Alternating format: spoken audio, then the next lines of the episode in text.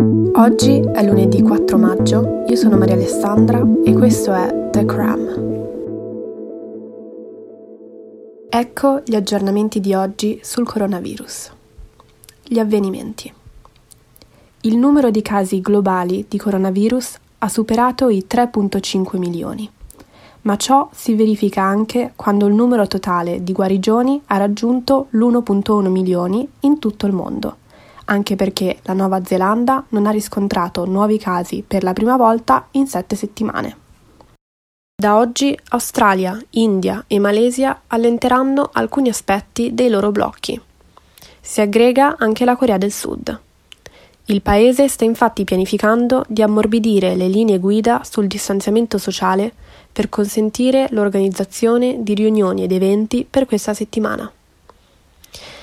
In Europa la Francia ha esteso lo stato di emergenza fino al 24 luglio, ma programma il rilassamento delle restrizioni di blocco per la prossima settimana. Anche l'Italia, l'epicentro europeo del virus, ha iniziato ad allentare il suo blocco, lasciando che 4 milioni di persone tornino al lavoro. Tutto questo accade mentre Francia, Italia e Spagna riportano il più basso bilancio giornaliero di morti da settimane.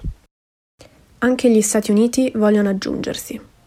Con il numero di casi che si avvicina all'1.2 milioni, manifestanti sono scesi in piazza a livello nazionale per chiedere il rilassamento delle restrizioni, come per esempio a Sacramento, California, dove migliaia di persone si sono radunate per chiedere la revoca del blocco. Molti di loro erano anti-vax.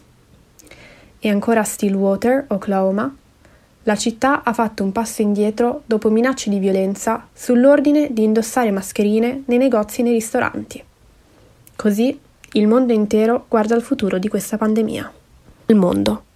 Di recente almeno 46 persone sono rimaste uccise durante una rivolta in una prigione del Venezuela. Decine in più sono rimaste ferite. Si presume che la rivolta sia iniziata dopo che dei prigionieri hanno tentato di fuggire e una granata è esplosa nella prigione. Rimanete sintonizzati. Nel frattempo tutti gli occhi sono puntati sui rifugiati Rohingya. Promemoria. In questo momento pare ci siano due barche che trasportano 500 uomini, donne e bambini Rohingya bloccate nel Golfo del Bengala. Secondo quanto riferito, le barche sono state respinte dalla Malesia a causa della pandemia di coronavirus.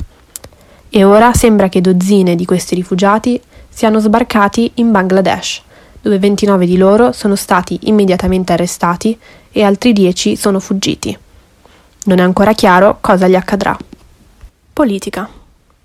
L'anno scorso Tara Reid, ex aiutante dell'allora senatore Biden, si fece avanti dicendo che Biden l'aveva toccata in un modo che l'ha fatta sentire a disagio forse una mano sulla spalla e sul collo. Poche settimane fa però Reid ha fatto una nuova accusa contro Biden affermando di essere stata aggredita sessualmente nel 1993. Di conseguenza, nel fine settimana, Biden ha parlato pubblicamente di questa accusa per la prima volta, dicendo non è vero e non è mai successo.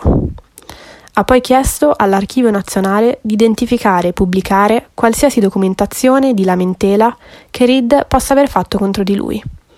La tensione è alta. Altre notizie.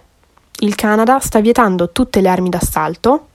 Questo accade dopo che il paese ha affrontato il suo peggior omicidio di massa. Passiamo all'economia.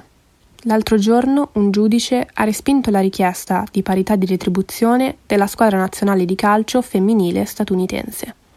Promemoria.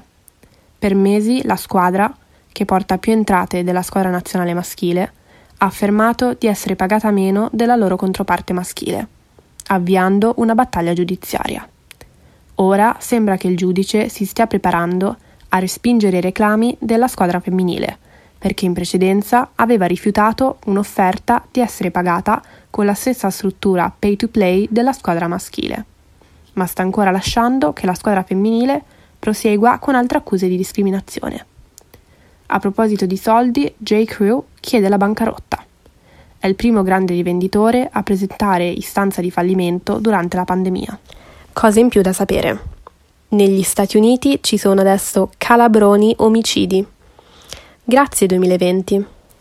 Io sono Maria Alessandra e questo era il Daily Cram Per sapere di più su The Cram puoi trovarci su thecram.com o seguirci su Instagram su The Cram.